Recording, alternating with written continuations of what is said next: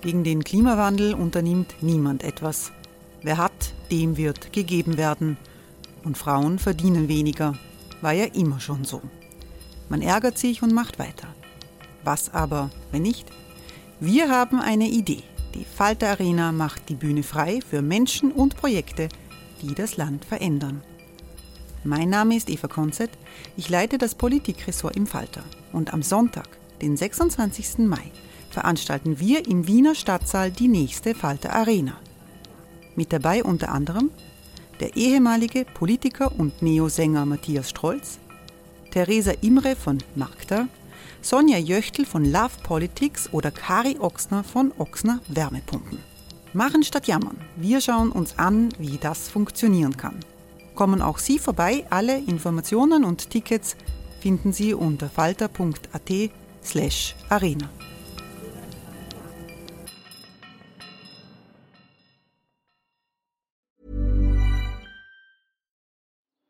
Die Erderhitzung ist kein Gefühl, aber mit vielen Gefühlen verbunden. Sorgen etwa oder Angst. Eine Veranstaltung gegen diese Ohnmacht ist Tipping Time, eine Klimakonferenz der Zivilgesellschaft. Von 9.5. bis 11.5. findet Tipping Time in Kooperation von Globe Art, Solektiv und Tangente St. Pölten statt und lädt ein zu Diskurs, Diskussionen und Workshops mit namhaften Vortragenden wie Nikolai Schulz und Friederike Otto. Weitere Informationen finden Sie auf www.tangentesanktpölten.at.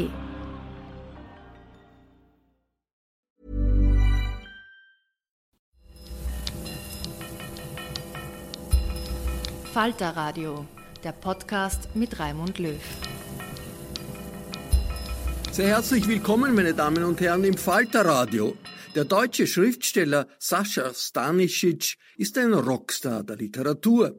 Mit seiner Polemik gegen den Nobelpreis für Peter Handke hat eine weltweite Debatte ausgelöst. Als Kind ist Stanisic mit seiner Familie vom Krieg in Bosnien nach Deutschland geflohen. Wie kein anderer Autor macht er bewusst, dass der Balkankrieg auch Deutschland und Österreich Veränderungen gebracht hat.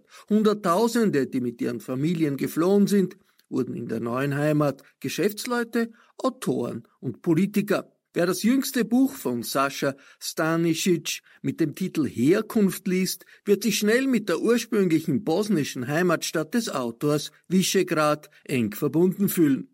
Die Flüchtlinge von damals haben die Verbindungen zum Balkan spürbarer und intensiver gemacht.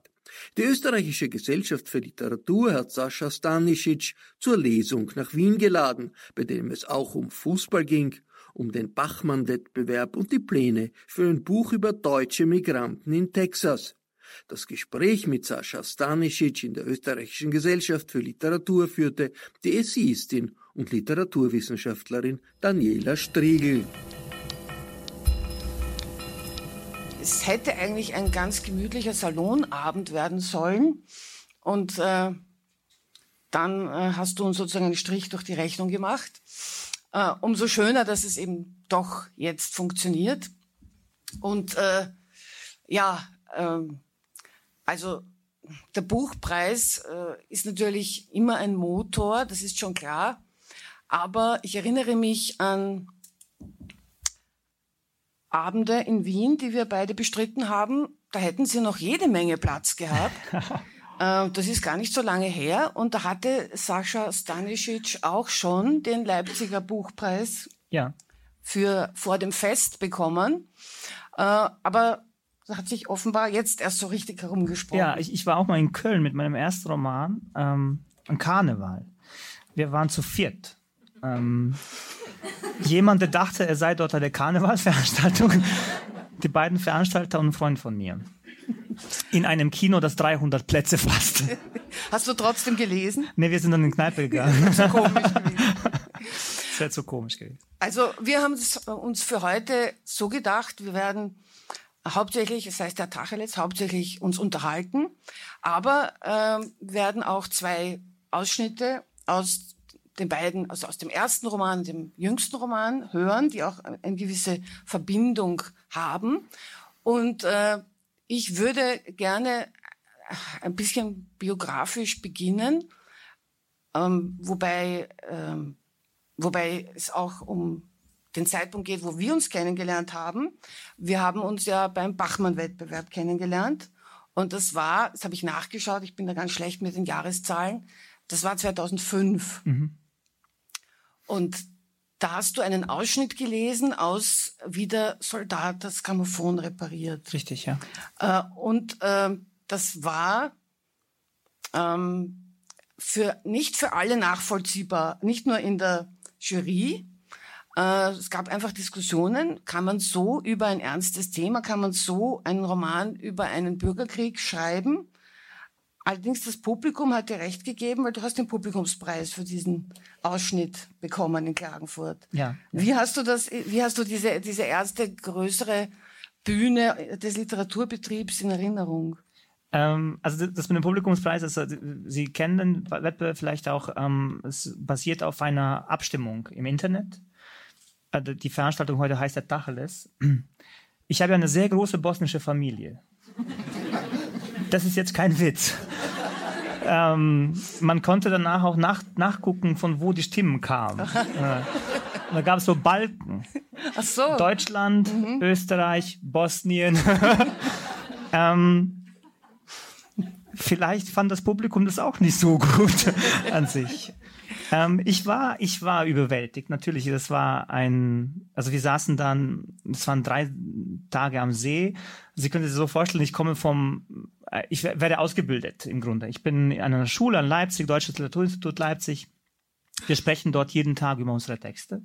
Wir haben alle, die dort sind, außer den Dozenten, absolut keine Erfahrungen mit Veranstaltungen, mit Verlagen, mit ähm, Aufmerksamkeit mhm. ähm, Richtung unseren Texten, die größer ist als dieser Raum, in dem wir uns befinden, mit sieben Leuten, die deinen kleinen Text gelesen haben. So plötzlich kommt man dahin und es ist dann Fernsehen da, es sind Kritiker, die man kennengelernt hat, nur als Texte, die sie geschrieben haben über Bücher, die man gelesen hat. Und es ist in einer Weise für mich überwältigend gewesen, dass ich dachte, das war's für mich. Ich will gar nichts mehr. Ja, das, dieser Preis, ich nehme mal die 5000 mit nach Hause, bezahle meine Schulden und dann hat sich das. Ähm, aber gleichzeitig war das auch motivierend, wie jeder Preis eben auch eine Motivation darstellt. Dass jemand sagt, ähm, in dem Fall meine, meine Familie, wir glauben an dich, mach mal weiter. Und ähm, und tatsächlich bin ich mit diesem, mit diesem Preis dann wieder nach Leipzig gegangen und es ging ganz normal bei mir weiter. Also es war, es waren Verlage, die sich interessiert haben, es waren Agenturen, die sich interessiert haben. Und ich habe zu denen allen gesagt, ich habe 40 Seiten. Ja, wir müssen jetzt mal abwarten, was das überhaupt wird. Also dass ich darüber schreiben werde, über den Krieg, über die Flucht, das war mir schon klar. Aber ich hatte bis auf diese kleinen Auszüge nicht so viel dabei. Aber ich muss sagen, das hat mich gehärtet in einer Weise, dass ich diese Kritik, die, die du erwähnt hast, ähm, das hat mir zu schaffen gegeben. Ja. Ich habe mir, ich habe wirklich auch gedacht, ich gehe dahin, um was zu lernen über meinen Text. Also es klingt so komisch, mhm. Äh, als würde ich kokettieren mit dieser Aufmerksamkeit, aber das war nicht so.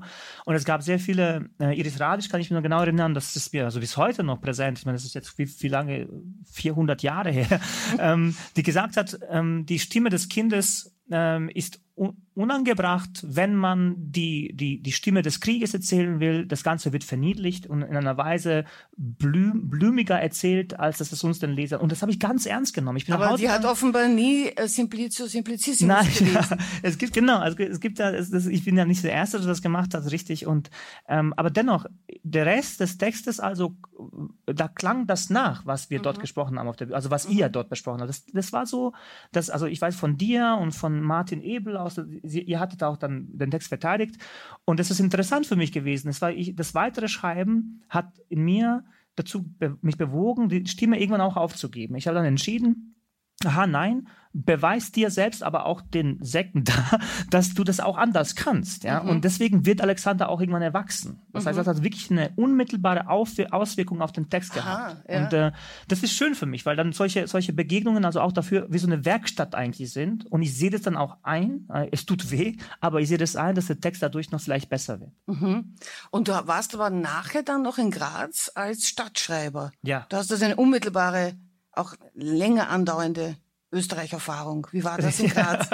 ja, das war, es, es verging vielleicht so drei, vier Monate und ich habe dann wie Besessener geschrieben und mich beworben mit diesem Buchprojekt mhm. dann in Graz und, und habe dieses Stipendium ähm, bekommen. Und das können Sie sich so vorstellen, das ist eine, das ist eine, also ist eine, eine Anlage oben auf dem Schlossberg tatsächlich und du wohnst da als einziger zusammen mit einem anderen Stipendiaten in diesem Haus und hast den besten Blick in Österreich, ja, auf diese Stadt Graz, die wirklich wunderbar ist. Und die, dieser, dieser Ort ist so von Touristen äh, frequentiert, dass ich mir irgendwann den Spaß gemacht habe und, und morgens zum Frühstück meinen kleinen Tisch rausgestellt habe auf den, in den Schlossgarten. Und dann kamen die ganzen Japaner hoch, also die ganzen Busse voll. Und ich habe da einfach gefrühstückt unter ihnen, ja. Und die haben sich das Ganze angeguckt und ich habe da Käse gegessen. Das war, das war total super. Ähm, die meiste Zeit habe ich dort, äh, also das Buch kam dann auch zur Welt und ich habe dann die meiste Zeit eigentlich World of Warcraft gespielt. Und es gab eine wunderbare Internetverbindung da oben und ähm, an einem Theaterstück geschrieben. Mhm. Also das war produktiv, kann man sagen. Ich war Gildenanführer. ähm, nein, also es war, es war für mich, ich habe ich hab wunderbare Menschen kennengelernt. Meine Eltern kamen dann auch zu Besuch und wir haben uns dann das Stück angesehen. Es gab, wie der Soldat, das vorrepariert wurde, dann zum, zum Theaterstück in, an der mhm. Schauspiel Graz gemacht. Und ähm, einige meiner besten Freundschaften sind heute noch ähm, Graz verbunden. Und die Stadt, ich habe sogar Texte über Graz geschrieben. Es war ein Jahr meiner, also ich, ich war dort und habe das mit Marusha Krese, die leider nicht mehr lebt, wunderbare Gespräche geführt. Es war eine tolle Zeit für mich. Und äh, ich wenig, wie gesagt, weitergearbeitet an neuen Texten, aber irgendwie zur Ruhe gekommen bin ich dort. Und ich habe jetzt nachgelesen, du hast an einer Dissertation in Leipzig im, im äh, Literaturinstitut geschrieben über Literatur und Fußball. ja, ja, also hier läuft auch gerade HSV, mein Verein spielt gerade, steht eins zu eins.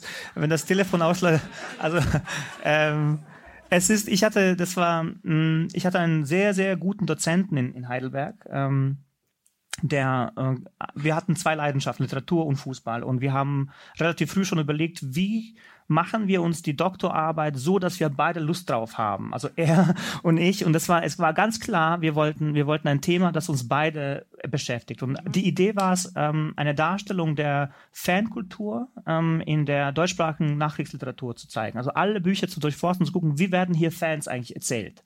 Äh, welche Bücher gibt es, welche, welche Zugänge gibt es, wie wird das soziale Milieu dargestellt? Äh, da wären natürlich auch die Einflüsse aus England und so weiter gekommen, aber das war der Plan. Mhm. Und äh, der war dann ja auch durch dich und äh, meine Familie in Klagenfurt zunichte gemacht worden. Also dann kam das erste Buch und das hat dann doch wirklich äh, sichtlich mir mehr gegeben an Freude und an, an Interesse an der Welt als diese Doktorarbeit. Ich habe sie einfach dann irgendwann aufgegeben. Und ja, und äh, den Dozenten, den gibt es auch jetzt nicht mehr. Also deswegen äh, können wir den nicht mehr machen. Äh, und dann sind, wenn man jetzt so nur auf die äußeren Daten schaut, sind acht Jahre vergangen, ja. bis vor dem Fest herausgekommen ist. Mhm. Was ist in diesen acht Jahren passiert? also ja, ich, okay, Tacheles. Ich, es gab irgendwann einfach, ich habe gemerkt, okay, ich habe ein bisschen Geld verdient mhm. ähm, mit dem ersten Buch. Ähm, ich war noch relativ jung.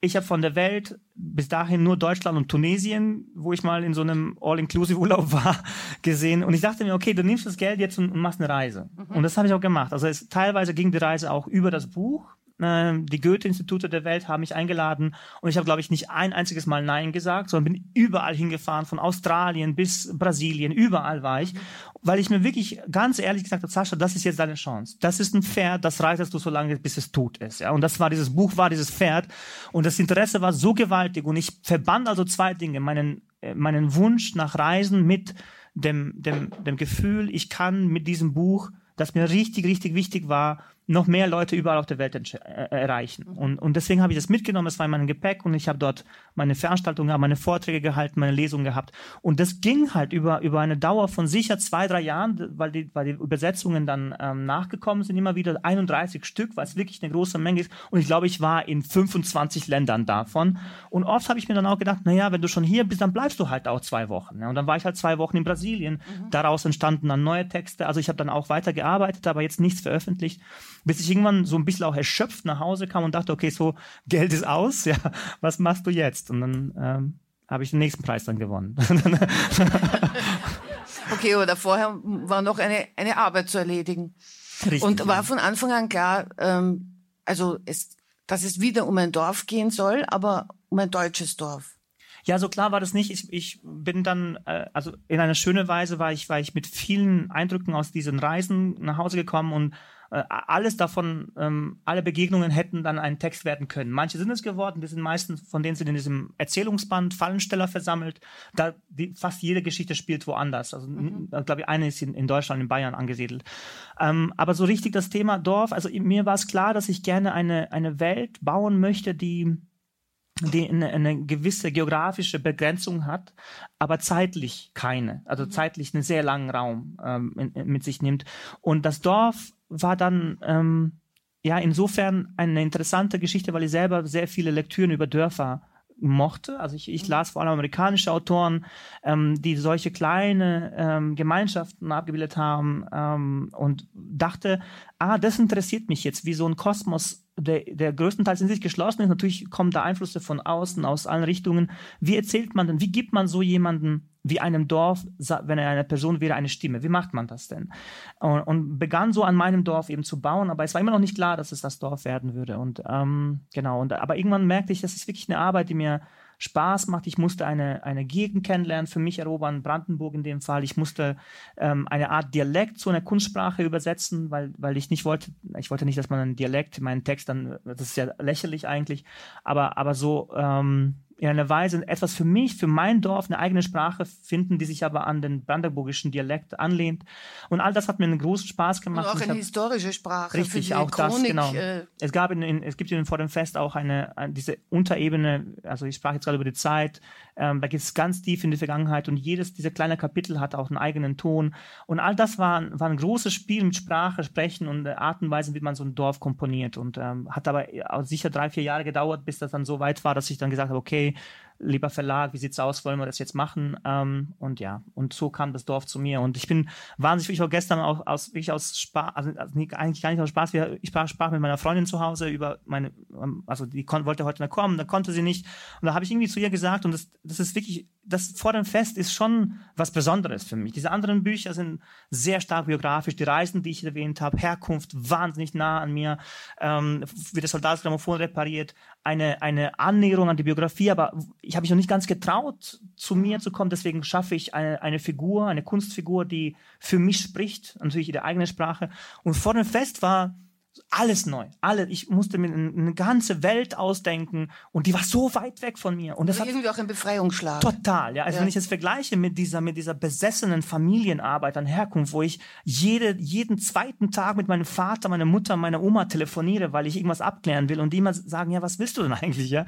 Und dann dort vor dem Fest, wo man halt irgendwo in der Provinz sitzt und sich denkt, okay, gehst du mal hin, da ist ein Fest, guck mal, was machen die Leute? Es ist einfach so ein himmelweiter Unterschied, ja. Und hier vor allem auch das innere Einstellung zum, zum Stoff, da bist du für zwei Jahre wieder Migrant, ja. Du bist wieder zwei Jahre lang musst du den ganzen Scheiß nochmal durchgehen, der dir damals, die prekären Lebensverhältnisse musst du dir hervor, hervorrufen, um über sie zu schreiben. Die, die Schmerzen, die meine Eltern empfunden haben, diese ganze, die ganze, die ganze wirklich bescheuerte Situation, in die wir durch den Krieg geraten haben, das lebst du nochmal durch den Text mhm. durch.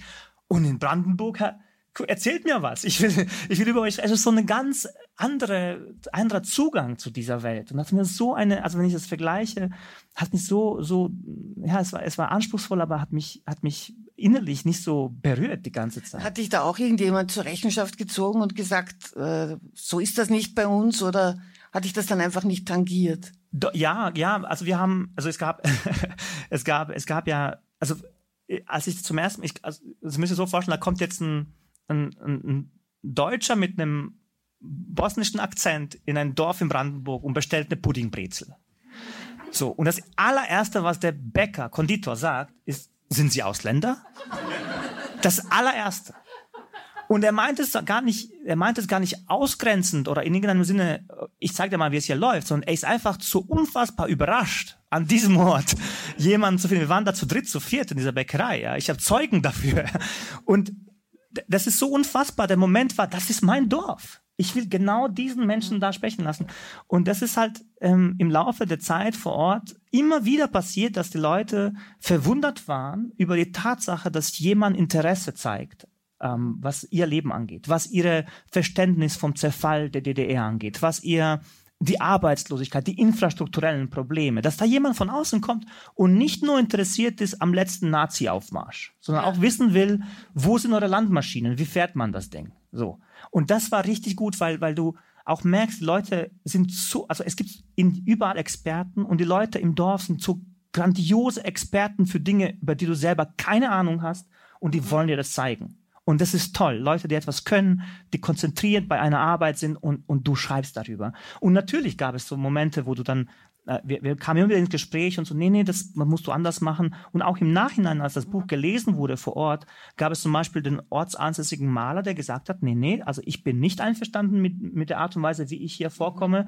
Das sind nämlich nicht meine Bilder, die du hier aufschreibst. Mhm. Was ja total, also wenn man ein Künstler ist und in einem Buch vorkommt und erkennt die Daten der eigenen Biografie wieder, aber der Autor hat sich die Freiheit genommen, die Frechheit genommen, ganz andere Bilder zu beschreiben, die du nie gemalt hast. Dann würde das ich doch weh, auch, ja. na klar, würde ja. ich auch sagen, was soll das? Ja, du bedienst dich meiner Biografie, aber du denkst dir deine eigenen Bilder, mhm. damit ich lustiger bin und so.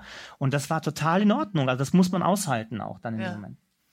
Vielleicht wäre jetzt schon der Moment für eine Kostprobe aus dem ersten Roman, wie der Soldat das Grammophon repariert, wo der Alexander, alter Ego kann man sagen, ja. das Alter hat, das du hattest, als die Ereignisse passiert sind. Genau, ja, ich habe jetzt sehr lange aus diesem Buch nicht gelesen, aber ich dachte, für den heutigen Anlass ähm, nehme ich es mal mit. Ähm, ja, ähm, ja, ich bin wahnsinnig aufgeregt, weil das so eine Gesprächssituation, in der war ich noch lange, schon lange nicht. Ich verzeiht mir, wenn ich ein bisschen komisch klinge manchmal. Das, dieses kleine Kapitel, das ich jetzt lesen werde, ist aus dem mittleren Teil des Buchs. Da ist dieser Alexander, der ähm, dieser Protagonist meines Romans schon in Deutschland. Also die Familie ist schon geflohen aus der Stadt. Ähm, die, die, Ereignisse, die sich dort abgespielt haben in den, in den Aprilwochen des Jahres 1992, ähm, waren für die Familie drei Wochen sichtbar. Dann sind sie weg. Der Junge, mit dem er jetzt telefoniert, ähm, der heißt Soran, der war die ganze Zeit da. Er hat also Dinge gesehen, Dinge erlebt. Äh, und das ist jetzt ihr allererstes Gespräch nach der Flucht. Es ist Zeit vergangen. Der eine ist also weg, Deutschland, der andere ist die ganze Zeit dort geblieben. Und das Kapitel heißt, Hallo, wer? Alexander? Sowas. Woher rufst du an? Nicht schlecht. Beschissen. Und selbst? Ich hasse auch, dass das Wasser mittags abgedreht wird. Ich hasse es, dass die Laternen nicht funktionieren. Ich hasse es, dass der Strom ständig ausfällt und dass der Müll nicht abgeholt wird und dass es so kalt sein muss, hasse ich am allermeisten. Sie haben beide Moscheen niedergebrannt. Niedergerissen haben sie die. Und jetzt soll das ein Park sein? Aber das ist kein Park, das ist, das ist eine kaputte Lehre. Eine kaputte Lehre, um die man vier Bänke aufgestellt hat. Und ich hasse jeden, der sich da hinsetzt. Nicht mal Mr. Spock tut es. Und ab und zu kommt einer mit einer Gießkanne vorbei, aber es will dort nichts wachsen. Du würdest sagen, eine klaffende Wunde oder sowas und dass aus einer Wunde ja nichts wachsen kann. Dann würdest du irgend so einen Zauberquatsch beschwören, aber du bräuchtest eine scheißmächtige Magie, um die Dinge hier besser zu machen. Die Soldaten haben um die Trümmer der Moschee getanzt. Ich hasse das Gymnasium. Ich hasse die Lehrer dort. Ich hasse es, dass wir zu 54. in einer Klasse sein müssen. Ich hasse es, dass ich für alles anstehen muss, weil es an allem mangelt, außer an Menschen und am Tod.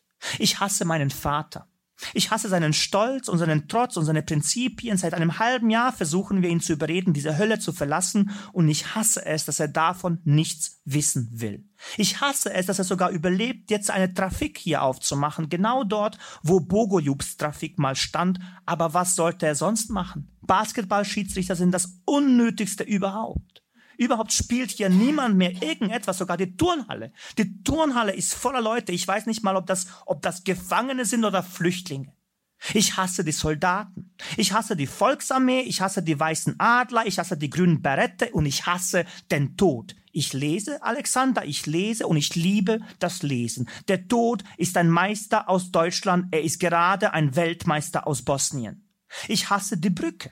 Ich hasse die Schüsse in der Nacht und die Leichen im Fluss und ich hasse es, dass man das Wasser nicht hört, wenn der Körper aufschlägt. Ich hasse es, dass ich so, so weit weg bin von all dem, ja, von der Macht etwas zu ändern oder auch von dem Mut etwas zu ändern. Und ich hasse mich selbst, weil ich oben am alten Gymnasium mich verstecke und ich hasse meine Augen, weil sie nicht genau erkennen können, wer diese Leute sind, die da in die Tiefe gestoßen werden und im Wasser erschossen werden, vielleicht sogar schon im Flug. Andere werden gleich auf der Brücke getötet und am nächsten Morgen knien die Frauen dort und schrubben das Blut ab. Ich hasse den Typen vom Staudamm in Beiner Barstadt, der sich beschwert, man solle nicht so viele Leute auf einmal in den Fluss werfen, weil die Abflüsse verstopfen. Ich hasse die Hotels. Vilina Vlas, Bikavac. Ich hasse die Feuerwehrstation, ich hasse die Polizeistation, ich hasse Lastwegen voller Mädchen und Frauen, die zu Vilina Vlas fahren. Ich hasse brennende Häuser und brennende Fenster, durch die brennende Menschen vor die Gewehre springen. Und ich hasse es, dass die Arbeiter weiterarbeiten, dass die Lehrer weiterlehren, dass die Tauben sich in die Luft werfen und dass es so kalt ist, hasse ich am allermeisten. Die Kälte hat den Schnee gebracht und der Scheißschnee Schnee kann gar nichts verdecken, gar nichts. Wir können aber unsere Augen eigentlich so gekonnt verdecken, als hätten wir nur das gelernt in all den Jahren der Nachbarschaft und der Brüderlichkeit und der Einheit.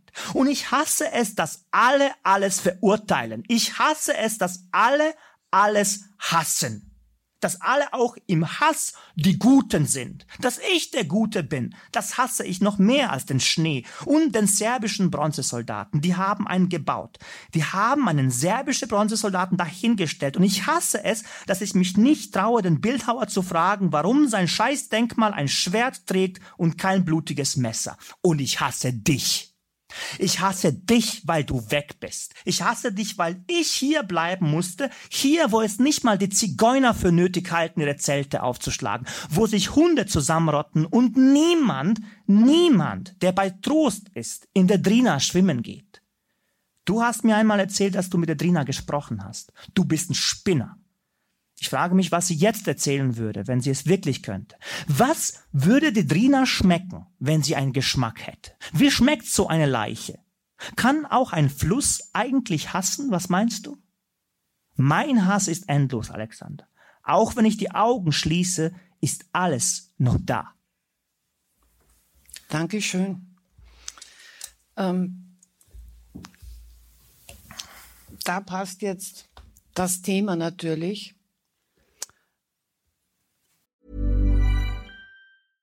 Selling a little or a lot? Shopify helps you do your thing however you cha-ching. Shopify is the global commerce platform that helps you sell at every stage of your business. From the launch your online shop stage to the first real life store stage, all the way to the did we just hit a million orders stage. Shopify is there to help you grow. Shopify helps you turn browsers into buyers with the internet's best converting checkout. 36% better on average compared to other leading commerce platforms because businesses that grow grow with Shopify. Get a $1 per month trial period at shopify.com/work. shopify.com/work. Du giltst ja so im Literaturbetrieb als der Sonny Boy, kann man sagen. Umso überraschter waren alle, dass du bei deiner Dankesrede den Fall Handke zu, äh, zur Sprache gebracht hast und vor allem über die Vehemenz deiner Kritik. Und wenn man dieses Buch kennt, dann wundert man sich wahrscheinlich weniger über diese Vehemenz. Aber jetzt sind einige Monate vergangen. Wie sieht deine Bilanz aus für dich? Irgendwie äh, hat das natürlich auch, äh, also sagen wir, etwas Aufmerksamkeit vom ersten Tag der Preisverleihung auch etwas Aufmerksamkeit von dem Buch, ab, von deinem Buch abgezogen.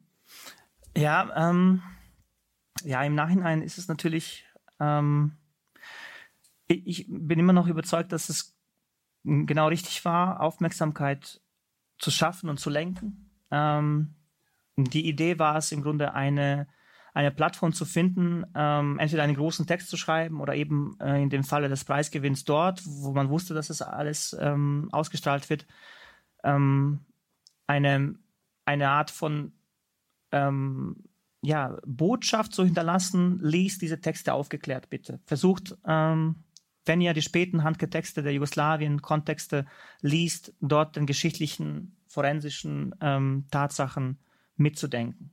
So, und ähm, ich würde es genauso machen, vielleicht etwas präziser formulieren. Es gab wenig Zeit für die Rede, also ich mhm. äh, konnte nicht mit Stellenarbeit anfangen.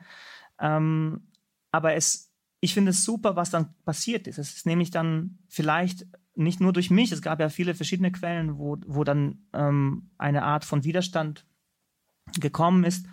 Ähm, ein Gespräch hat stattgefunden, nicht nur über Handke, sondern tatsächlich auch über, über Verfahren der, der literarischen Erzeugung von Geschichte, wenn man will, und mhm. von von Sprache, wie geht man mit journalistischer Sprache um, wie geht man mit literarischer Sprache um, wenn es um radikale Vorgänge eines Krieges, der Flucht und Gräueltaten geht. Ähm, und ich, ich habe das Gefühl, dass, dass sehr oft kamen Rückmeldungen, ach, das war uns gar nicht klar, weil für die meisten hört Handke Lektüre mit ähm, ja, 80er Jahren ähm, und dann hat man noch vielleicht Niemandsbuch versucht zu lesen. Ähm, und diese, diese Texte, diese acht, neun Texte aus dem Jugoslawien-Kontext sind so ein bisschen Rand, also gelten als eine Randerscheinung. Und das habe ich auch immer versucht darzulegen, dass ich nicht das gesamte Werk, sondern diesen Teil des Werkes sehe. Dann gab es noch Debatten über Trennung, Autor und, und Text.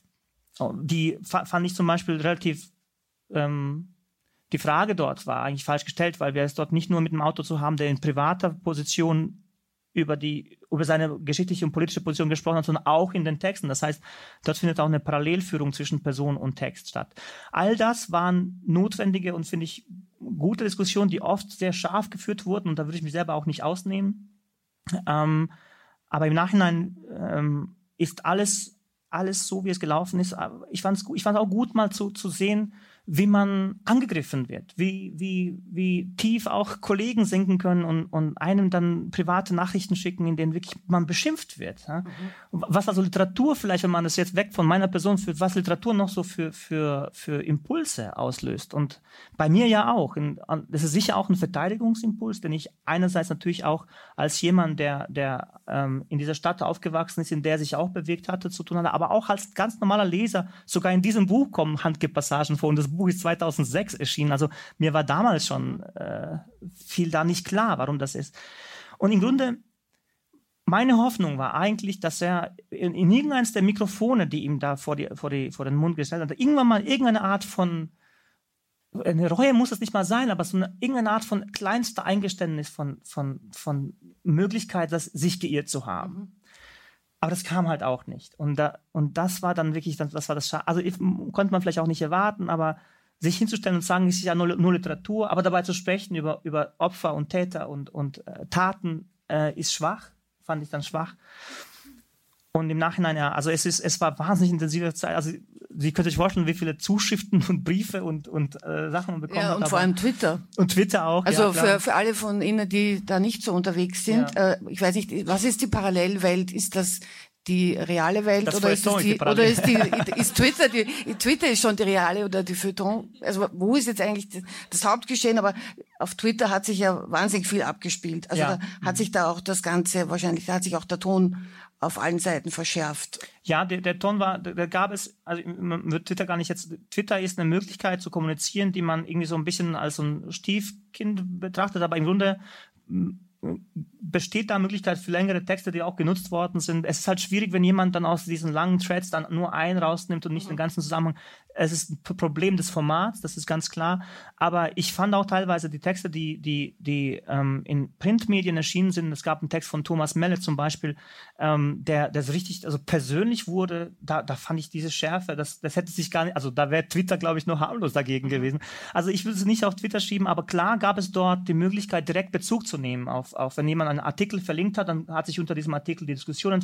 Das fand ich sehr schön. Ich habe selber viel gelernt. Es gab auch, äh, ganz ehrlich, ich habe auch zum Beispiel, wo, worüber wir eigentlich reden, sind, sind, sind ähm, äh, tendenziöse Fragen, eines Autors, der behauptet, Gerechtigkeit für Serbien herzustellen, herzustellen wollen, weil er glaubt, dass die Berichterstattung nicht fair war. So, das ist eigentlich ein super Anliegen an sich. Und der will die Sprache der Medien kritisieren. Und es gab total gute Artikel, Texte auf beiden Seiten, die gezeigt haben, wo man vielleicht noch die Ambivalenzen von mhm. Handkes Texten heraus, und das fand ich super. Lothar Müller hat das ja. zum Beispiel auch gemacht, wo ich selber dann sage, oh, Moment mal, Sascha, bist du doch nicht vielleicht, liegst du nicht vielleicht falsch? Ja, liest es doch nochmal, ja.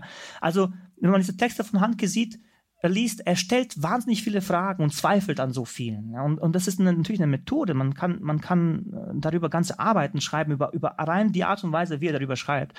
Ähm, aber trotzdem bin ich noch, also ich bin da rausgekommen gemerkt, Literatur ist ein offenes System aus Interpretation und Zuschreibung und, und unsere eigenen Erfahrungswelten, die wir in die Texte hineinpacken. Aber ich finde die Entscheidung nach wie vor extrem falsch. Und, und gerade als ich gemerkt habe, was daraus in Serbien und Bosnien gemacht wird, Literatur findet nicht in einem luftleeren Raum statt. Vor allem nicht in, für Krisenregionen. Wenn so jemand auf, ausgezeichnet wird und diese Texte immer wieder zum Thema geworden, dann führt es dazu, dass die ganzen Debatten der früheren Jahre nochmal hochkommen, die Nationalisten sich erstärkt fühlen. Emil Kusturica, dieser Vollidiot, sich da hinstellt und sagt, ah ja, jetzt ist ja also äh, klar, wir, äh, Handke ist quasi reingewaschen von den Sünden, jetzt werden wir auch das autonome autonome Kosovo niemals akzeptieren. So, was, wo kommt das denn jetzt her? Also man nutzt, also es ist so, so eine wahnsinnige politische Kraft in so einer Auszeichnung, die, da glaube ich, den Leuten in Stockholm gar nicht so klar war, was das für die Region bedeutet. Ja.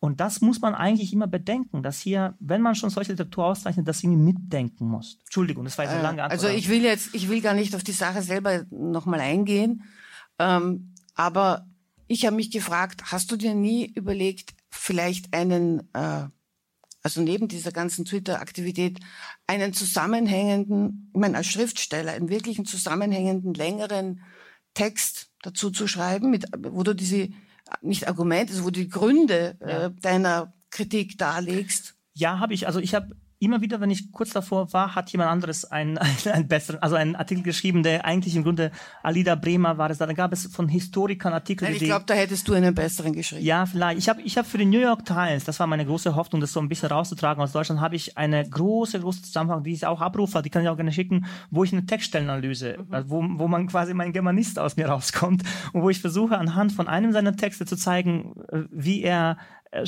relativ scheinheilig von, von A nach Z führt, wie er so den Leser ein bisschen an die Hand nimmt und ihm zeigt, also hier, ähm, die Täter sind nicht die Täter. So. Und da habe ich die Hoffnung gehabt, dass es die New York Times, Times irgendwie druckt und dann haben sie einen Fitzelchen, wirklich so einen Halbsatz von mir genommen. Und das war echt schade. Aber ja, warum nicht? Ich war am Anfang ganz ehrlich auch feige. Ich dachte, die Rede an sich ist, ist schon stark genug, andere werden schon richten. Ich habe mich nicht getraut.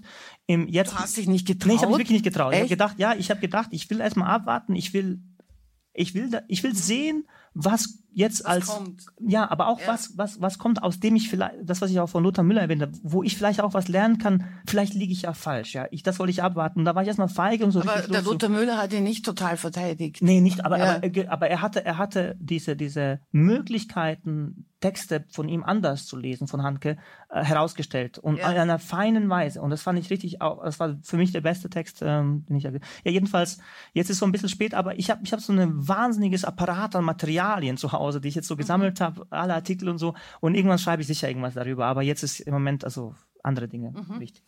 Ähm, es gibt ja jetzt auch die zweite Passage, die du ja. vorbereitet hast.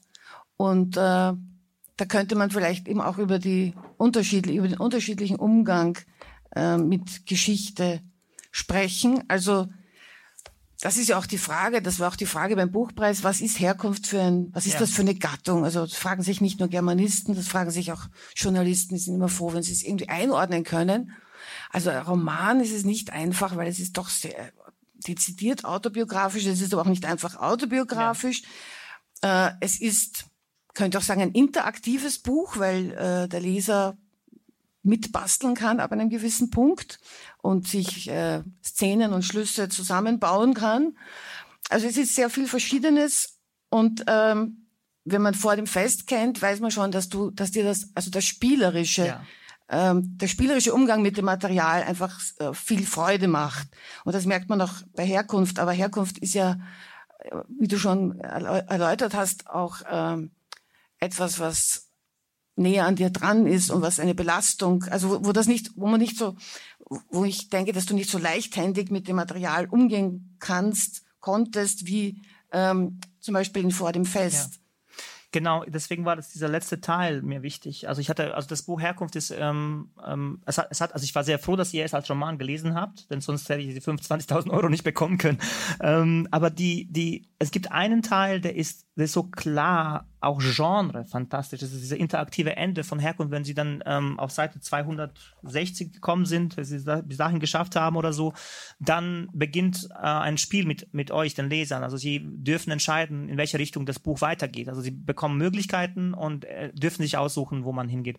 Die Idee dahinter war ja tatsächlich ähm, erstmal die, die Herkunft als Begriff aufzulösen und die Möglichkeiten einer Herkunft, die Sozi soziale Herkunft, die Herkunft durch die Eltern, die genetische Geschichten, den Ort, die Heimat von einem so in Geschichten aufzulösen, dass man zeigt, dass es eigentlich unterwegs akute Momente in der Erfahrungswelt von jedem von uns gibt, die das ausmachen, was wir heute sind. Und die haben oft gar nichts damit zu tun, wo wir herkommen, aber manchmal auch schon. Und am Ende ist eben, übertrage ich diese Entscheidungen, wie so oft in unserem Leben Entscheidungen über uns getroffen worden sind, ob es jetzt ein Sachbearbeiter der Ausländerbehörde war oder ein Busfahrer, der über eine Grenze bringt, obwohl er das nicht machen müsste, gebe ich quasi die, die, die, die Regie über an den Leser und der soll, Leserin und die sollen entscheiden, wie es weitergeht. So. Und das Kapitel, was ich jetzt gerne vorlesen möchte, ist, ist eins, dass, ähm, dass wir sprachen jetzt gerade über diese, diese, wie geht man eigentlich mit mit der Erinnerung einer Krise um, einer radikalen Krise um. Ich weiß es nicht. Ich habe, ich hab, probiere mich immer wieder aus. Hier war eine fremde Stimme, die gesprochen hat, dieser Soran, ähm, ein quasi Zeuge, der allgemein als Stadt eigentlich spricht. Und hier in dieser kleinen Passage gehe ich zu mir zurück und, und gebe auch zu, dass es mir auch schwer fällt, über diese Dinge zu sprechen. Sie werden gleich erfahren, warum. Das Kapitel ist aus zwei Teilen zusammengebaut. Der erste Teil ist in Deutschland, ähm, spielt kurz nach unserer Ankunft. Äh, ein Teil spielt kurz nach unserer Ankunft hier wir haben wenig Sprache, unser Deutsch ist relativ schlecht, äh, wir leben sehr, sehr prekär, die, die Dinge sind nicht gut zu Hause, ähm, aber wir haben uns, wir haben die Familie. Und der andere Teil spielt in Bosnien, und zwar teilweise auch vor dem Krieg. Und das Kapitel heißt Lemma. Wir haben, wir haben am 1. Mai, wir haben am 1. Mai 1990 ein Lamm gegrillt. Wir haben ein Lamm gegrillt auf einer Waldlichtung in Visegrader Kurbad. Das Tiermaul war aufgerissen zu einem verhallten Schrei. Im Kiefer steckten schiefe Zähne. Die Haut glänzte, schlug Bläschen. Ich gruselte mich unendlich, also lachte ich. Mein Vater schlug dann vor, ich soll herkommen zum Lamm, ich soll das Fett von der Haut des Lamms mit Brot aufnehmen und essen. Ich tat es, ich tat es, was mir Vater sagte, ich tunkte das Fett in, tunkte das Brot in das Fett und aß das Brot und das Brot blieb mir sofort im Hals stecken. Hier, spül's runter, sagte mein Vater und reichte mir eine Bier. Meinte er das ernst? Ich kickte den Ball ins Feuer. Ein bisschen absichtlich. Vater holte ihn raus und sagte ganz schön große Kartoffel. Niemand war sauer auf den Ball oder auf mich. Lamm, Brot, Salate, meine Großmutter saß zwischen ihren Söhnen, sie hatte sich das Haar machen lassen, lila, das allmächt die allmächtigen Wicklerlocken, ein strahlendes Lila im Waldesgrün. Jemand rief, wie unbegabt ist eigentlich diese Familie? Niemand von euch spielt ein Instrument. Wo gibt es das denn? Wir summten die Internationale. Wir spielten Verstecken, auch die Erwachsenen. Ich lief in den Wald, bis ich nichts mehr hörte, außer den Wald und mich selbst. Ich setzte mich auf einen Baumstumpf. Niemand auf der ganzen Welt, niemand auf der ganzen Welt wusste, wo genau ich jetzt gerade war. Niemand. Ich knibbelte am Moos herum. Und da mich aber auch niemand fand, wurde es bald unheimlich langweilig. Auf dem Weg zurück entdeckte ich meine Mutter und die Frau meines Onkels hinter einem Felsen. Sie kicherten eine Weinflasche an. Ich belauschte sie ungesehen. Ich weiß nicht mehr, worüber sie sprachen. Ich wünsche mir, dass ich es belanglos fand und schön.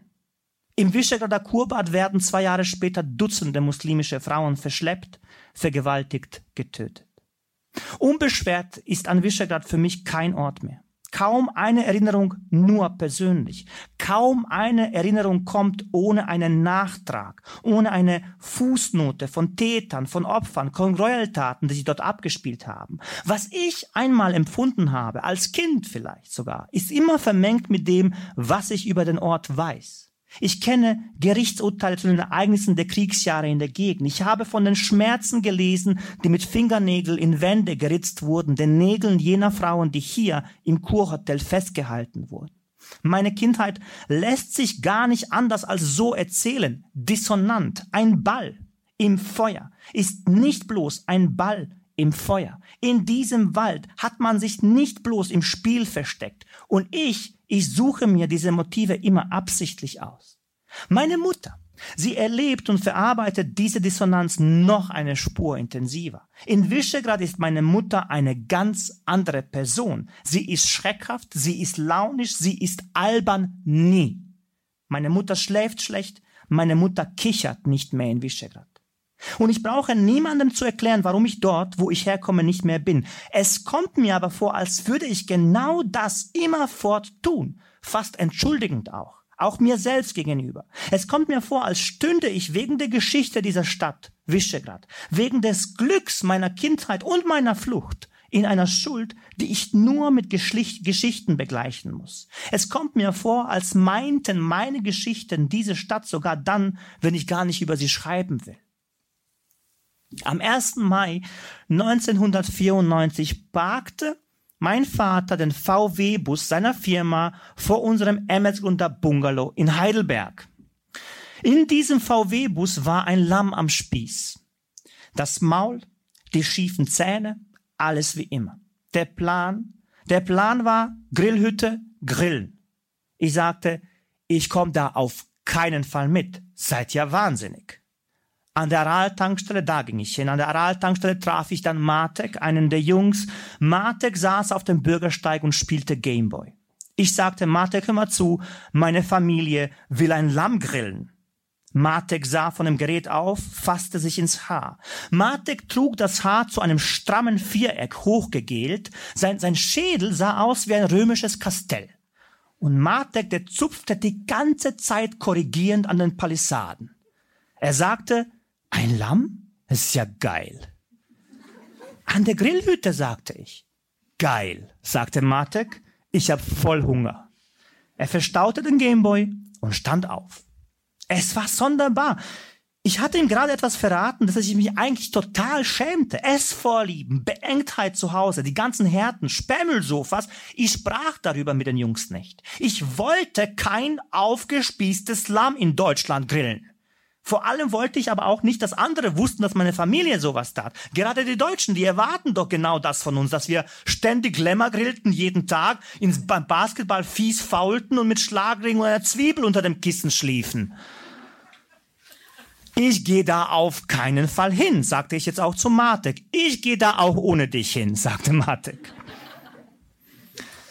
Das Tier briet schon als wir an der Grillhütte ankamen. Matek sah den Spieß, Matek sah den Picknicktisch, Matek sah die Salate, den Reis, die Kartoffeln. Matek sah, Matek sah meinen Onkel, meinen, On meinen schwergewichtigen Onkel auf einem winzigen Hocker sitzen, wie er den Spieß drehte. Matek sah den Kassettenrekorder zwischen den Beinen meines Onkels. Herbert Grünemeyer rief da was. Kein Mensch verstand was. Matek fasste sich in die Palisaden. Nena Meremann nahm den Blick von ihrem Strickzeug und winkte. Matek sah Großvater Mohammed, der jetzt Hallo, wie geht's sagte und später Danke sagen würde. Matek fasste sich in die Palisaden. Matek sah das Schwert und den Kranz aus alter Tinte am Unterarm meines Vaters, als der ihm die Hand reiche. Er sah Trainingsanzüge mit Motiv-T-Shirts von C und A. Meine Nena Meremann trug ein Motiv-T-Shirt von C und A. Da drauf war ein Surfbrett und die Aufschrift California Dreaming. Dazu einen langen, bunten Rock. Mein Vater stellte sich vor. Meine Mutter brachte Getränke mit einem Tablett. Großvater nahm Fanta, Onkel nahm Campario. Woher hatten sie Campario auf einmal her? Vater nahm ein Bier. Matek und ich sahen uns an. Ich griff nach der Fanta, Matek hatte meinen Blick falsch gedeutet und nahm das Bier. Vater sagte, so, trinkst du etwa nicht? Er meinte mich. Meine Eltern wussten tatsächlich nicht, dass ich Alkohol trank, glaubte ich zumindest, und so viele Dinge, über die wir nicht sprachen, selten lag es nicht an mir. Ich trank jetzt das erste Bier meines Lebens mit meinem Vater, mit meinem guten Freund Matek, mit dem Lamm und mit Herbert Grönemeyer. Alle redeten wegen Matek Deutsch. Hallo und danke. Großvater lächelte. Vater und Matek unterhielten sich. Sie unterhielten sich so richtig über Autos. Das war einfach und interessierte tatsächlich beide. Vater, mein Vater sah sich am Wochenende die Anzeigen für Gebrauchtwagen an und kaufte dann keinen und Matek machte gerade seinen Führerschein und wird einen geschenkt bekommen. Vater nannte eine Marke, Opel Astra, Matek wurde einen kritischen Kommentar dazu los, ist scheiße Opel Astra und Vater gab anschließend seinen Senf dazu, aber billig Opel Astra. Mercedes, sagte Vater mit glänzenden Augen und Matek blieb gar keine Wahl, als ebenfalls einfach nur Mercedes zu sagen. Sie stießen an. Und ich, ich war so unfassbar stolz auf meinen Vater. Ich habe keine Ahnung warum. Matek fasste sich in die Palisaden. Matek aß, Matek aß eine zweite Schüssel Lukmira. Später schlug ich vor, Matek, komm mal mit zum Lamm.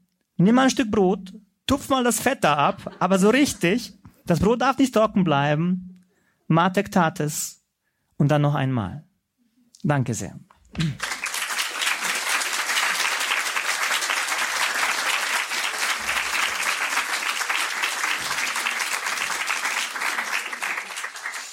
Ja, danke. Also äh, da, das ist, finde ich, ein sehr charakteristisches Kapitel, weil hier in einem Kapitel das, das ganz Tragische und das Lustige zusammengespannt wird unter einer Überschrift auch mit den Lämmern.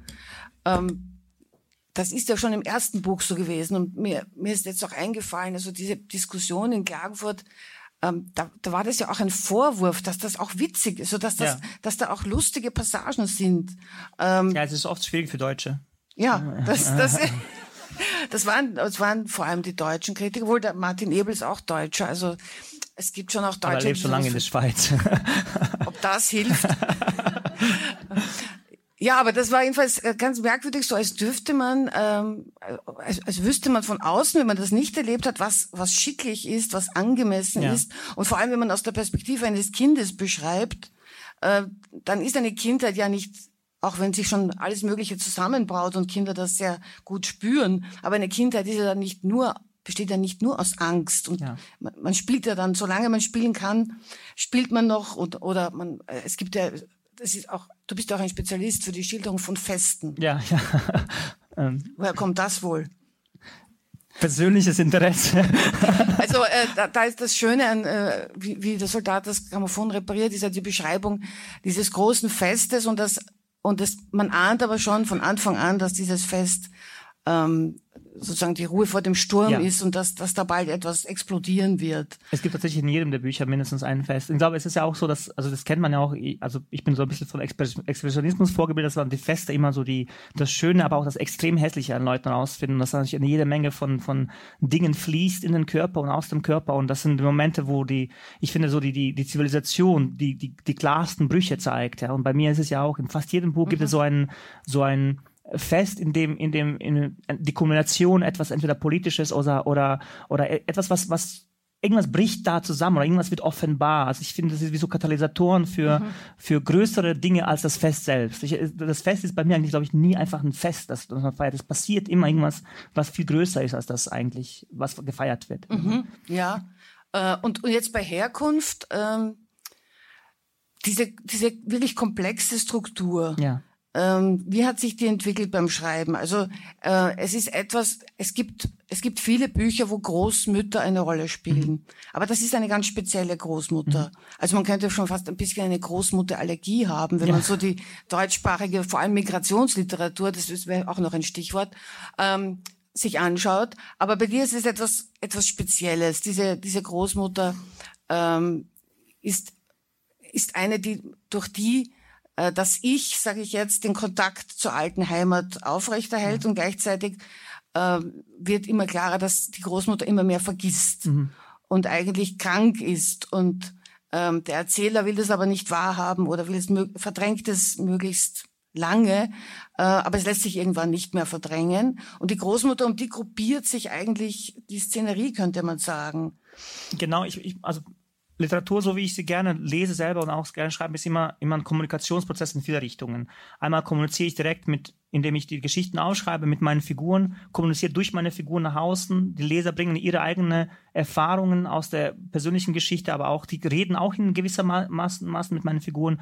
Und ich brauche immer für, für solche Texte, die, die eine große epischere Breite haben, jemanden, mit dem ich das vordergründige Gespräch, ich mal, führe. Und das war in diesem Fall tatsächlich meine Großmutter. Und zwar aus einem aus zwei eigentlich Gründen. Eins ist eher poetologisch, das andere ist persönlich. Das Poetologische ist, ähm, ich, ich brauchte die großmögliche Lücke, um, um meine Geschichten, vor allem die Erinnerungen zu füllen in dieser Lücke. Und diese große Lücke ergab sich aus der Krankheit meiner Großmutter. Sie ist stark dement gewesen in den letzten Jahren ihres Lebens. Und das könnt ihr euch so vorstellen, ich beginne Arbeit an diesem Buch, als ich merke, dass diese Frau mir entgleitet Sie entgleitet mir, weil sie, weil Demenz ja auch die Persönlichkeit verändert, indem sie die Geschichte der Persönlichkeit quasi auslöst, verändert, Frustrationen, Aggressionen hervorruft. So. Ich gehe also zwei Jahre lang immer wieder hin zu ihr, äh, telefoniere mit ihr, versuche diese Lücken, die bei ihr entstehen, zu, zu, zu füllen mit ihren Geschichten und komme aber sehr oft nicht weit, weil einfach sehr wenig nur da ist oder sich Dinge verändern und ich keine Verlässlichkeit mehr habe. Es ist mir aber wichtig, weil diese Frau sich sechs Jahre meines, meines Lebens um mich gekümmert hat, vordergründig, als ich, als ich ein Kleinkind war, weil meine Eltern waren sich beschäftigt, sie gar nicht in der Stadt waren teilweise. Und ich nie, bis zu meinem 14. Lebensjahr, als wir die Stadt verließen, mit dieser Frau ernsthaft über sie gesprochen habe. Und später die Zeit nicht mehr genutzt habe. Das waren kurze Besuche. Das heißt, der eigentlich fast wichtigste Mensch meiner frühen Kindheit ist für mich nur das, der wichtige Mensch meiner frühen. Ich wusste nichts über diese Frau und finde aber nach und nach heraus, dass ich über sie, über diese Person, so viele extrem interessante Dinge erzählen lassen. Die, die Position der Frau aus einem Dorf in den frühen 50er, 40er Jahren in Jugoslawien, nicht zur Schule gehen dürfen, von Männern extrem abhängig sein, ähm, Träume haben, denen die Gesellschaft extrem im Wege stehen, trotzdem irgendwie ein Leben haben. Dann die zweite Rolle, als Zeugin, sie hat sich nie bewegt aus dieser Stadt, sie hat alles gesehen, alles erlebt zwei Kriege an diesem Ort. Da, auch das, also alleine als dokumentarisches Material, sage ich jetzt mhm. zu einer Frau, die ich sehr liebe, äh, unfassbar wertvoll und das drohte zu verloren zu gehen. Das heißt, sie war wirklich so eine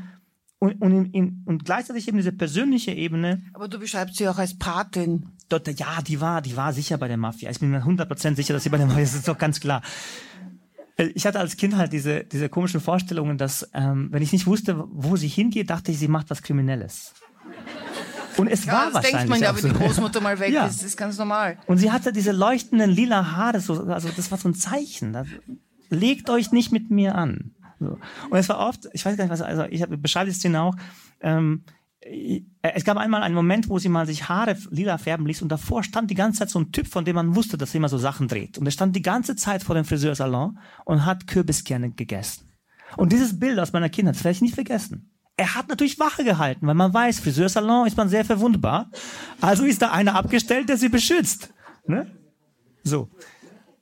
Ja, jedenfalls, ähm, und was passiert ist, und genau das ist das Zweite jetzt, ähm, wir haben gemerkt dann, und das ist tatsächlich jetzt auch äh, eine, eine nicht Therapiemöglichkeit, sondern um, um diese Aggression zu vermeiden und die akuten Frustrationen zu lindern, soll man dementen Menschen in den Momenten der Verge Vergesslichkeit, der, der, des Verlierens von auch gerne Geschichten erzählen oder auch akzeptieren, dass etwas, was nicht wahr ist, wahr ist.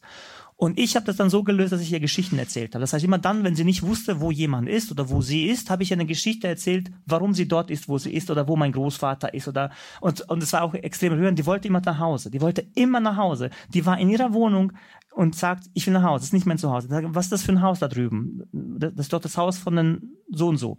Ja, das ist das Haus. Wie heißt der Berg oder das Haus? Ja, das ist der Megdan. Wo ist dein Haus? Ja, gegenüber von Magdan. Ja, bist du zu Hause? Nein, ich bin nicht zu Hause. So, und wenn man jedes Mal Nein dazu sagt, führt das irgendwann zu einer, das lehnt sie ab, das ist ja. nicht so. Oder wenn man ihren Mann tausendmal sterben lässt. Nein, für sie lebt er. Er ist nur kurz nicht da.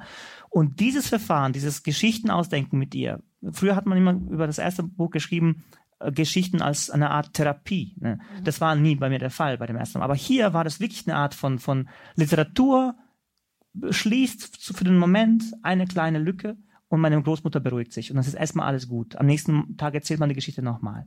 Und deswegen war sie für das Buch eben doppelt wichtig, eben also als, als Vehikel für Geschichten, mhm. aber auch als jemand, über den ich wirklich, wirklich viel erfahren wollte. Mhm. Ähm, was man noch erfährt, ist ähm, die Bedeutung, die Jugoslawien für einen Heranwachsenden gespielt hat, nämlich als Mythos. Ja. Und da habe ich mir was ganz Ketzerisches gedacht.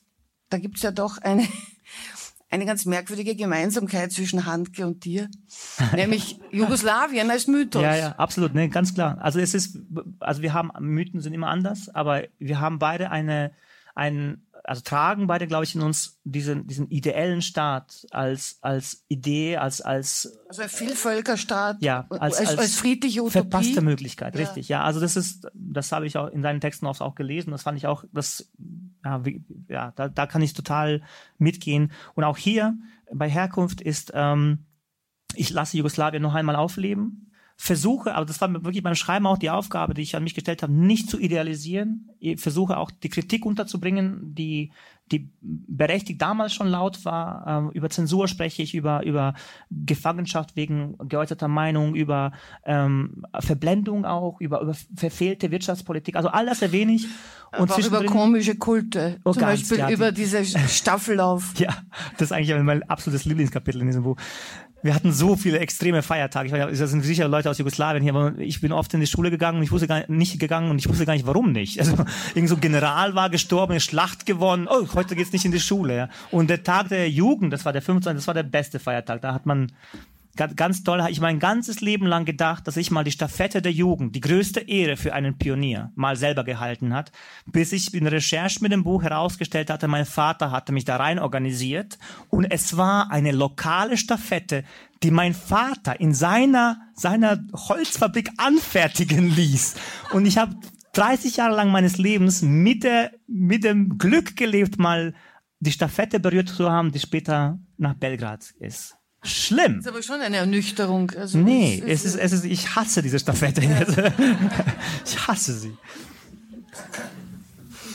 Ähm, vielleicht noch ganz kurz etwas zur Migrationsliteratur. Ja, bitte. Was soll man da eigentlich machen? Also, ich erinnere mich, ähm, bei vor dem Fest gab es ja einen Einspruch, mhm. ähm, dass wurde, also es, gab vielleicht, also die, das waren eigentlich fast alle begeistert von dem Buch, aber es gab einen Einspruch, man kann doch eigentlich als, als Zuwanderer ähm, kann man doch nicht über ein deutsches Dorf schreiben. Ja. Wenn man aber als Zuwanderer ewig über sein bosnisches Dorf schreibt, kommt man aus dem migrantischen Ghetto auch nicht heraus. Ja. Ja. Also sozusagen was, wie ist das mit der Migration? Hast du dich dazu bewusst verhalten oder hast du da einfach gedacht, ich mache jetzt was ganz anderes? Äh, und und ich, wie, ich kann mir das nicht recht erklären, warum warum die die anderen, die sozusagen die die äh, ursprünglich Ansässigen ähm, immer definieren müssen oder zu glauben müssen, worüber man schreiben sollte, wenn man eingewandert ist. Ja, also so, was die angemessenen Themen sind. Das finde ich auch, das ist eigentlich meine Antwort. Ja, genau das ist es. Also wer, wer, also es geht ja um, um irgendwie ein, ein, äh, das ist, das ist immer noch Kunst äh, in einem, ich, ich erschaffe hier etwas aus dem Nichts. Und sobald du so eine Art äh, Einengung, so eine Art Korsett gibst dem Künstler, so du darfst nur darüber schreiben, ja. warum schreibst du jetzt über Brandenburg, schreib doch mal über, es ist so, die, die Grundlagen dieses offenen Raums, das jedes Kunstwerk eigentlich äh, für sich in Anspruch nimmt, um es zu et mit etwas zu bespielen, fallen total auseinander. Da werden es Auftragsarbeiten und irgendwelche Dinge, die in dem Fall zum Beispiel mit der Herkunft ähm, äh, als Verpflichtung mitkommen. Was ja totaler Blödsinn ist, Entschuldigung, weil das würde ja bedeuten, dass du halt, wenn du aus Deutschland bist, halt auch nur über Deutschland schreiben solltest. Und das halt wäre aber auch traurig, nicht? Das wäre vielleicht aber auch gut für die deutsche Literatur, wenn sie sich nicht, nein, Quatsch, Blödsinn, gar nicht. Ähm, ich habe mal ein Essay geschrieben, darüber noch viel, viel vor dem, vor dem Fest, dass, dass dieses ähm, Migranten auf eine bestimmte, ein bestimmtes Thema zu reduzieren echt schwierig auch für uns ist, weil man immer wieder dahin kommt und dann wird man als deutsch-bosnischer, deutsch-ukrainischer Autor vorgestellt und dann ist es erstmal so, ah, du hast, wie, also wie hast du dir das angeeignet, als, als, als wäre es ein, als wäre Recherche so ein magisches Verfahren, dass du halt, du kannst nach Brandenburg gehen, aber du musst sieben Fragen eines Zwergen beantworten und dann, dann kommst du in das Reich des Brandenburgers und dann lassen sie dich vielleicht rein in die Geheimnisse des Lebens in der Uckermark. Aber das heißt, in Wirklichkeit ist das für einen Bayern oder Österreicher genauso exotisch. Ja klar, wenn man also dorthin klar. Es ist ja auch schön zu sehen, dass solche Bücher. Also, ich meine, der Dialog zwischen, zwischen jemandem, der absolut keine Ahnung hat und demjenigen, der dort tausend Jahre gelebt hat, ist wunderbar. Daraus entstehen die Reibungen, da entsteht auch so, ein, so eine Art innerer Konflikt. Äh, was erzähle ich denn? Was ist wirklich wichtig an diesem Ort? Und ich fand es damals, also ganz ehrlich, wie der Tacheles, ich äh, hat mich total verunsichert, als ich das gelesen habe. Das war Maxim Biller damals, bevor das Buch überhaupt erschien. Ich dachte, oh Gott, was habe ich denn hier angestellt? Man hat das immer so ein bisschen diese, okay, jetzt äußert sich da einer und macht das total so grundlegend erstmal fertig, ja.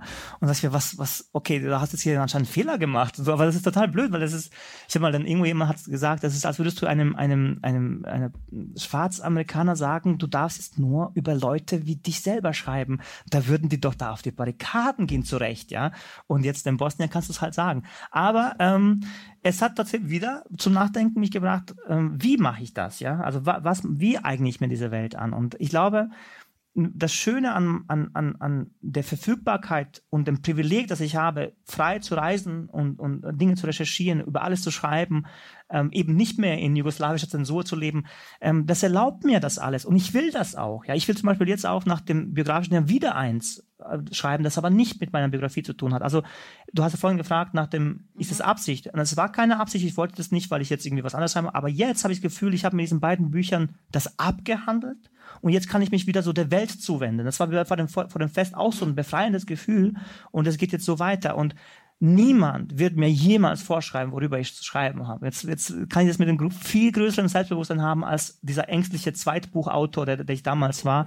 Das spornt mich jetzt total an. Ich will jetzt, ich habe so richtig Lust, äh, noch ähm, mehr Fragen zu beantworten und nach Brandenburg zu kommen, also woanders jetzt. Aber nach Texas geht's übrigens jetzt. Wirklich nach Ja, Texas? nach Texas, ja. Das heißt, du hast schon recherchiert. Ich hab, ja, ich bin schon dabei, aber ähm, ja. das heißt, du, du, du fährst da öfter hinten. Ja, bitte, wenn du. Ja, okay. Ja, es, ist, es, gab, es ist zu, super Ding. Also wirklich, das wird, das wird ein, es wird mir so Spaß machen. Ich lade Sie auch dazu ein, beteiligen sich an diesem Projekt. Es wird super. Also, es gab im 19. Jahrhundert gab es viele Auswanderer äh, aus Deutschland, auch aus Österreich, nach, nach, nach Amerika, nach damals noch unentdeckte Ländereien. Und eine Gruppe von diesen ähm, Deutschen hat es mir besonders angetan. Das waren 40 Männer, die kamen damals aus Nassau, Hessen und äh, waren so die ersten frühen Kommunisten in, in Deutschland und wollten das Ideal einer kommunistischen Kommune in Texas leben. Sind also mit dem Geld von einem Adelsverein 40 Kommunisten mit dem Geld von einem Adelsverein sind, ähm, nachdem sie sich hier in den Künsten des Jagens vor allem, weil sie ahnten, dass sie viel jagen werden, haben sich mit einem Schiff und einer ganzen Mühle, Materialien für eine Mühle über den Ozean geschafft und sind dann nach Texas gekommen, in ein, eine Parzelle, eine riesige Parzelle Land, die noch nie bewohnt war, und haben es aber geschafft, unterwegs all diejenigen zu vertreiben, die wussten, wie man eine Mühle baut hatten also vor Ort alles, was man dafür braucht und wussten nicht, wie man sie baut. Kommunisten, oder? Theoretisch sehr patent, aber wenn es um das Plan ist, so. Und die haben sich da niedergelassen und waren auch so müde von der Reise, dass sie sich einfach am ersten besten Ort neben einem Fluss, weil Flüsse sind ja fruchtbar, niedergelassen haben. Also, wenn man eine Mühle bauen will, ganz praktisch. War ganz praktisch, genau. Und haben, haben einen, einen, einen schrecklichen Ort ausgesucht, der total, also die, der Erde war nicht gut und haben einfach nach einem Jahr ist das grandios gescheitert, das Ganze. Aber sie haben es unter anderem geschafft, sich mit Indianern anzufreunden, mit einem Stamm Comanchen, die mit allen anderen ähm, Besiedlern äh, natürlich Stress hatten, beziehungsweise die mit denen, aber mit Deutschen nicht, weil Deutsche waren noch friedlich. Und bei Deutschen gab es auch eine bestimmte Mode. Die trugen damals keinen Bart als einzige, also Franzosenbart, Spanierbart, alle Bart. Und die Comanchen konnten die deswegen auch unterscheiden. So, und es gab, eine, es gab einen wunderbaren äh, Tagebucheintrag von dem jüngsten dieser, dieser 40er, wie er nachts mal Wache hält und Indianer kommen, Comanchen und wollen den, ähm, äh, umgekehrt, die Deutschen hatten als einzige Bart und wollen den, wollen den umbringen und, und weil der halt keinen Bart hat und der ihnen erklären muss mit Händen und Füßen, er ist erst 15, er kann keinen Bart wachsen lassen. So, und das führt aber dazu, dass diese Comanchen Stamm, die freuen sich mit denen so richtig an es gibt unfassbare Szenen, ich, ich brauche mir gar nichts auszudenken, wie eine Gruppe kommunistischer Deutscher am Lagerfeuer mit einer Gruppe Comanchen sitzt und die Deutschen bringen ihnen, die Deutschen bringen den Indianern Deutsch bei. Das ist so super, ich musste eigentlich gar nicht mehr machen. Und ich will so einen richtig dreckigen Western schreiben, so mit Krankheit, Cholera, Angriffen von wilden Tieren, so, aber, aber gut.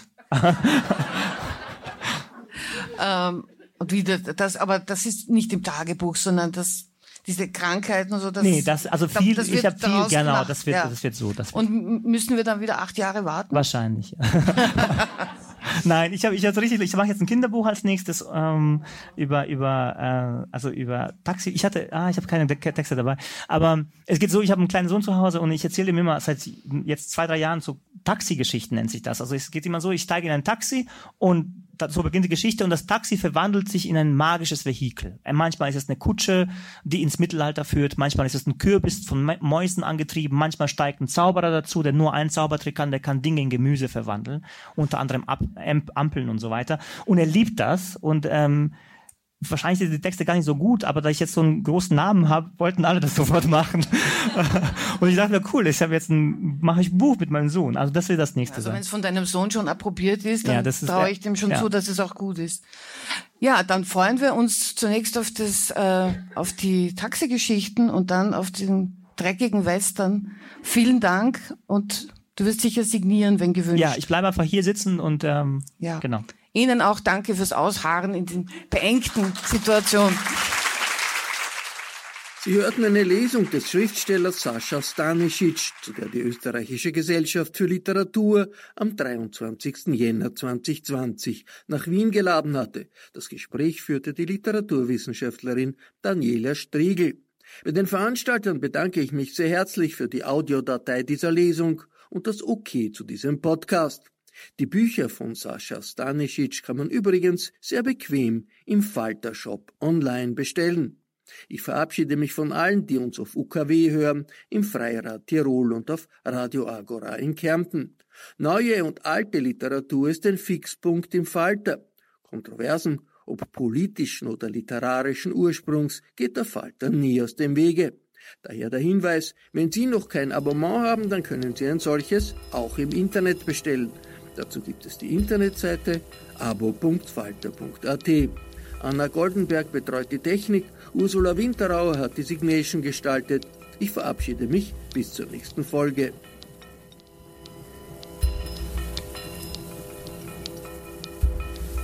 Sie hörten das Falterradio, den Podcast mit Raimund Löw.